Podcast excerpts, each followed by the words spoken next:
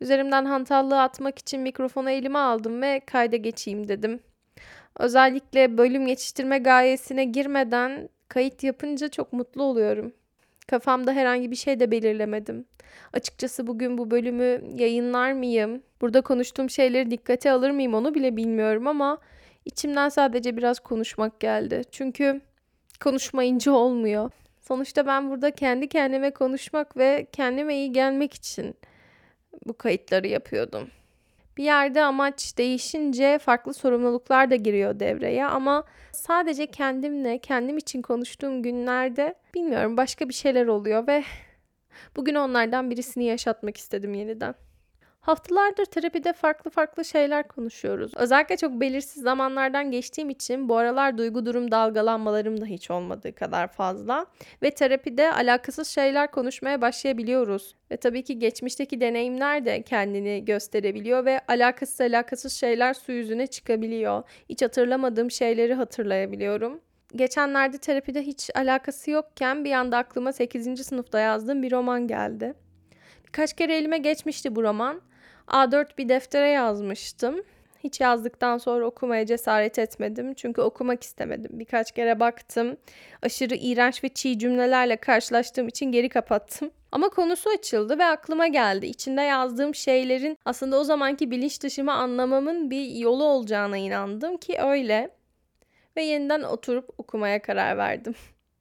Bir kere bir kere gerçekten birkaç kere bakıp asla tahammül edemememi çok iyi anlıyorum. Çünkü cümleler hiç olmadığı kadar sığ, konu hiç olmadığı kadar aslında basit ve saçma sapan ilerliyor. Olay İngiltere'de geçiyor. Karakterler yabancı ama Türkiye kokuyor buram buram. Türk kültürü kokuyor. Böyle tezatlıkları var. Ve bu üsluba tahammül ederek gerçekten ne anlatmak istediğimi anlamaya çalıştım. Çok zor katlandım, çok tetiklendim. Çok acayip, saçma sapan, kötü bir hikaye yazmışım ve gerçek anlamda kendime çok üzüldüm. Olay 2009'un başında yaşanıyor. Belki bilenler bilir 2009'un başında Twilight vizyona girdi. Ve ben de Twilight'ı 2-3 kere izlemeye gidip ardından kitaplarını hızlıca okuyup 2-3 günde bitirip bu hikayeyi yazmaya başladım Twilight'tan esinlenerek. Tamamen aslında çok benzer paralellikte giden bir hikaye. Sözde ben bunun ikincisini, üçüncüsünü, dördüncüsünü yazacaktım. İyi ki birinci de bırakmışım. Şizofren bir çocukla bir kızın aşkını yazdım arkadaşlar. O zamanki arkadaşlarımın birinden bir şizofren hikayesi duyup bundan esinlenip Google'a şizofreni diye aratarak ve çeşitli bilimin mental rahatsızlıklar hakkında bilgi öğrenmeye çalışarak ortaya çıkardığım bu hikayede esas olanımız şizofren. Paranoid şizofreniye sahip. Esas kızımız da kendini ne kadar normal zannetse de aslında bir o kadar suicidal, anksiyeteli ve mazoşist bir karakter. Hikayedeki son derece stigmalarla dolu Google bilgileriyle yazılmış şizofreniyi saymazsak aslında bilinçaltımda gerçek bir kaygılı bağlanan, kaçıngan bağlanan kovalamacası görüyorum. Hikaye esas kızımızın yani Rose'un ismini Rose koymuşum.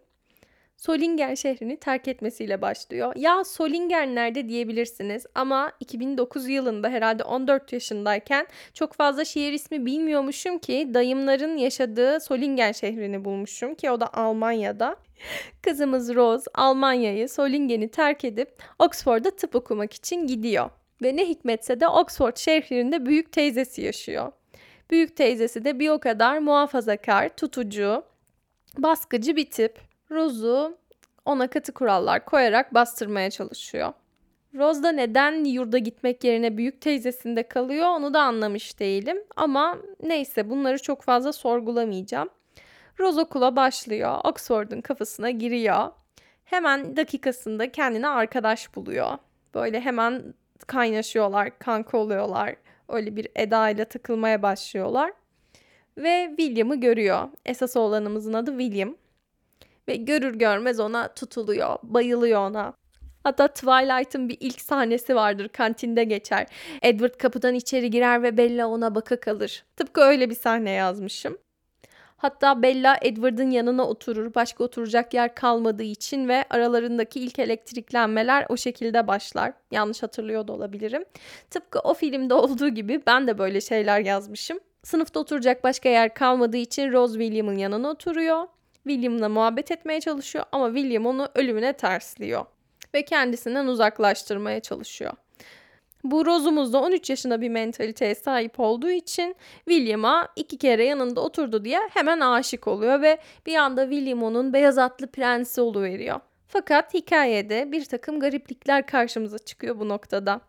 Özellikle burada tetikleyici uyarısı vermek istiyorum çünkü hikayenin bundan sonrası bilimum, şiddet, manipülasyon, toksik ilişki ve şizofreniye karşı geliştirilmiş stigmalar içeriyor.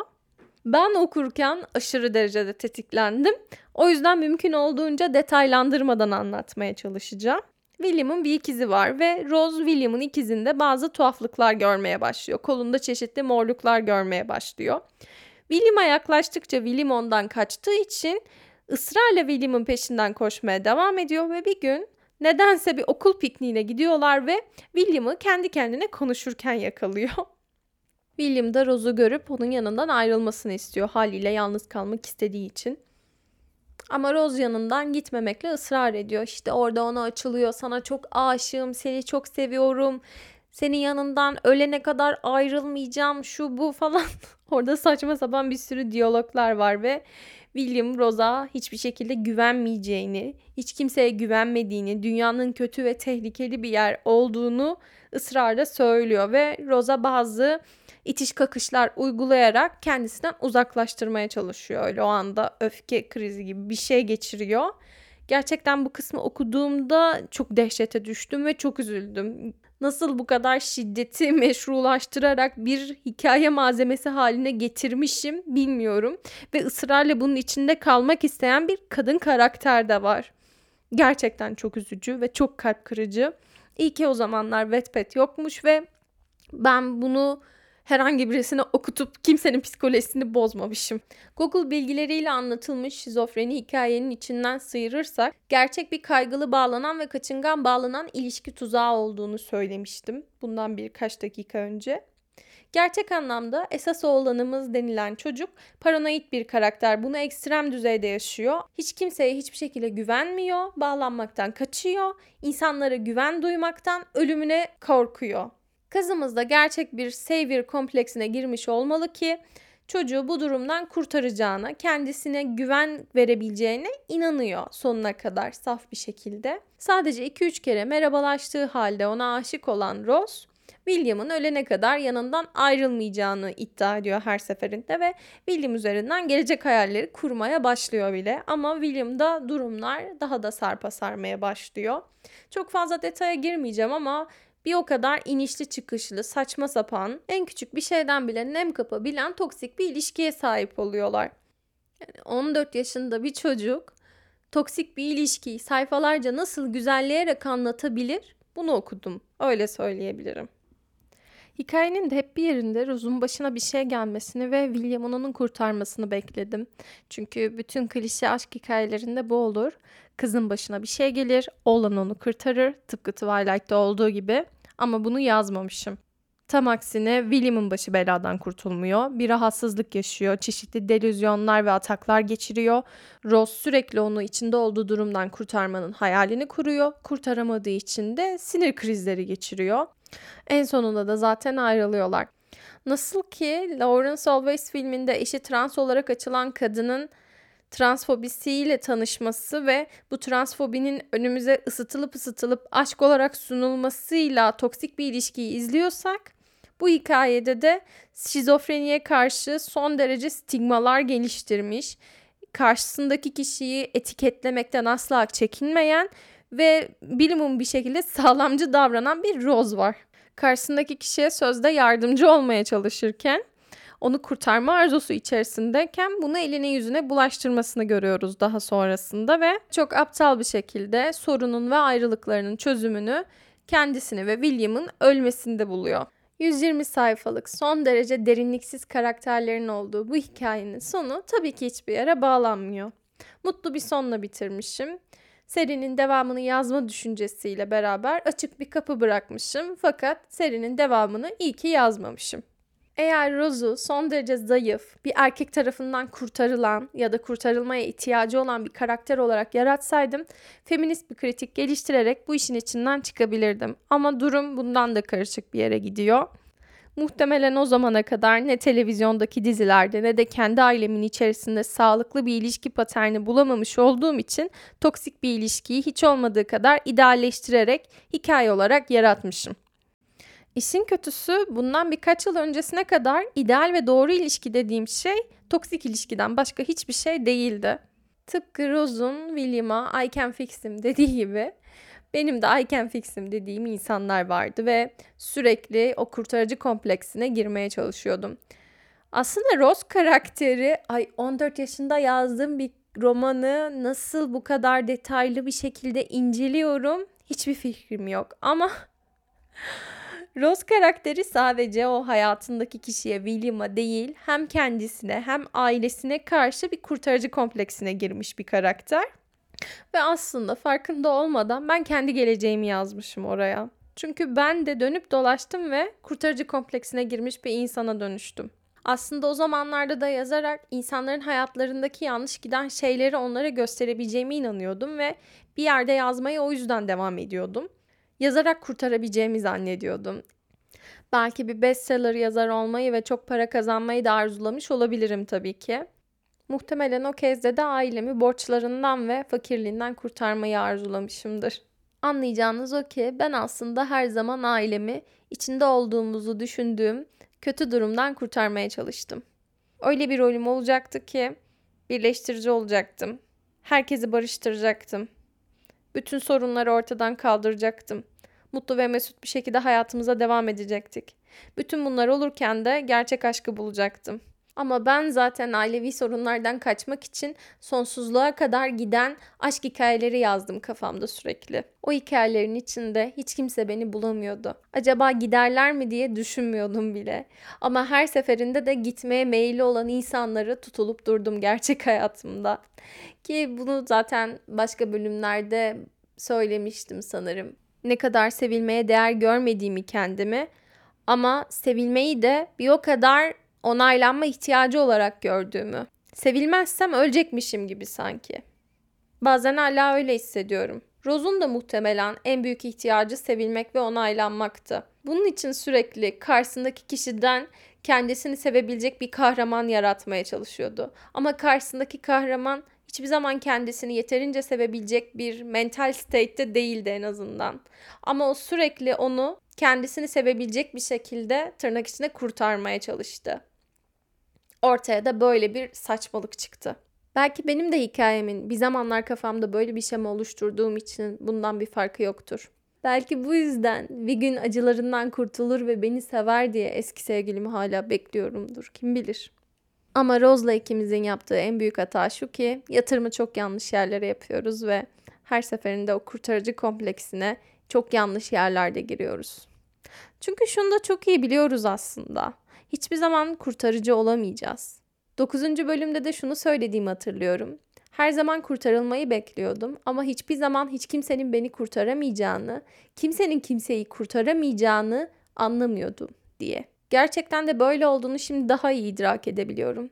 Ne ben kimseyi kurtarabilirim ne de kimse beni kurtarabilir. Çünkü aslında hiçbirimiz kurtarılmaya ihtiyacı olacak kadar aciz insanlar değiliz ve de içinde olduğumuz sorunlardan bizi çekip çıkarabilecek bir özel güç yok bu dünyada. Hiç kimseye bu yükü veremeyiz. Yani bu kadar basit.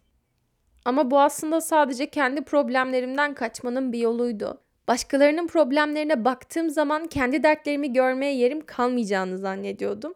Aynı şekilde kendi dertlerimin içinde boğulduğumda da başka biri beni bundan çekip çıkarabilir diyordum. Ama ikisi de olmadı. Çünkü olmayacaktı. Çünkü aslında insanlarla birbirimizin problemlerini gördüğümüz zaman eğer onları aşamadıysak karşılıklı olarak bunlardan tetiklenebiliyoruz. Farkında olmadan o şeyler içimizdeki bir yerlere dokunuyor ve bizi gıdıklamaya devam ediyor. Ardından da ilişkisel problemler dediğimiz şeyler ortaya çıkabiliyor. Konunun yazdığım hikayeden buraya geleceğini hiç düşünmüyordum açıkçası ama ilişki üzerine yazdığım bir şeyin aslında ne kadar sorunlu şeylere refer ettiğini görünce değinmeden edemedim. Buna bir çözüm getirebilmiş de değilim. Sadece kocaman bir boşlukla bakışıyorum şu anda. Bir taraftan da hikaye boyunca sonsuza kadar birlikte olma arzusu yaşayan bir karakter var ki bu da benim yakın zamana kadar hep yaşadığım bir arzuydu. Terk edilmenin çözümünü sonsuza kadar birlikte olmakta arayan bir insan vardı aslında. Ama bu sonsuza kadar birlikte olma arzusunun içerisinde bütün o problemleri, ilişkinin içerisinde yaşanan hem psikolojik hem de hatta fiziksel şiddeti göz ardı eden bir karakterde yaratmışım. Gerçekten yenilir yutulur bir şey değil bu. 2000'li yıllardaki televizyon dizilerine de çok tepkiliyim bu noktada. Çünkü her zaman bize boşanmayı ve ayrılmayı çok ölümcül ve kötü bir şey olarak gösterdiler. Çocuklar Duymasın dizisi mesela biz milenyılların çocukluğuna ve ergenliğine denk gelmiş bir dizidir. Bu dizi boşanmanın ne kadar facia olduğunu gösteren bir diziydi ve her seferinde boşanmak istedikleri için suçluluk duyan, çocuklarına ihanet ettiğini düşünen ve bir o kadar da toksik ilişkilerini sürdüren bir çift vardı karşımızda. Her boşanma kararı aldıklarında üzücü müzikler, dramalar son derece yaşanırdı dizide. Ha bir de tacizci patron vardı. O ayrı bir mesele zaten. Yani bunu izleyerek boşanmanın aslında ne kadar facia bir şey olduğuna inandık belki de çocuk aklımızda. Bilmiyorduk çünkü. Bize o öğretilmiş. Sosyal medya falan da yok o zaman. Haliyle de ne izliyorsak ona inanıyoruz çocuk aklımızla. Aynı şekilde diğer 2000'li dizilerde de var bu. Boşanmak ve ayrılmak hep böyle kötü ve korkunç bir şey olarak gösterilmiş. Hiçbir zaman televizyonda hatta günümüzdeki dizileri düşünüyorum. Sağlıklı bir şekilde ayrılan, dostça ilişkisini bitiren ya da dostça ayrılmak zorunda da değiller ama gerektiği için ayrılan ve boşandığı için mutlu olan bir karakter göremiyorum. Her zaman böyle boşanmak facia bir şey.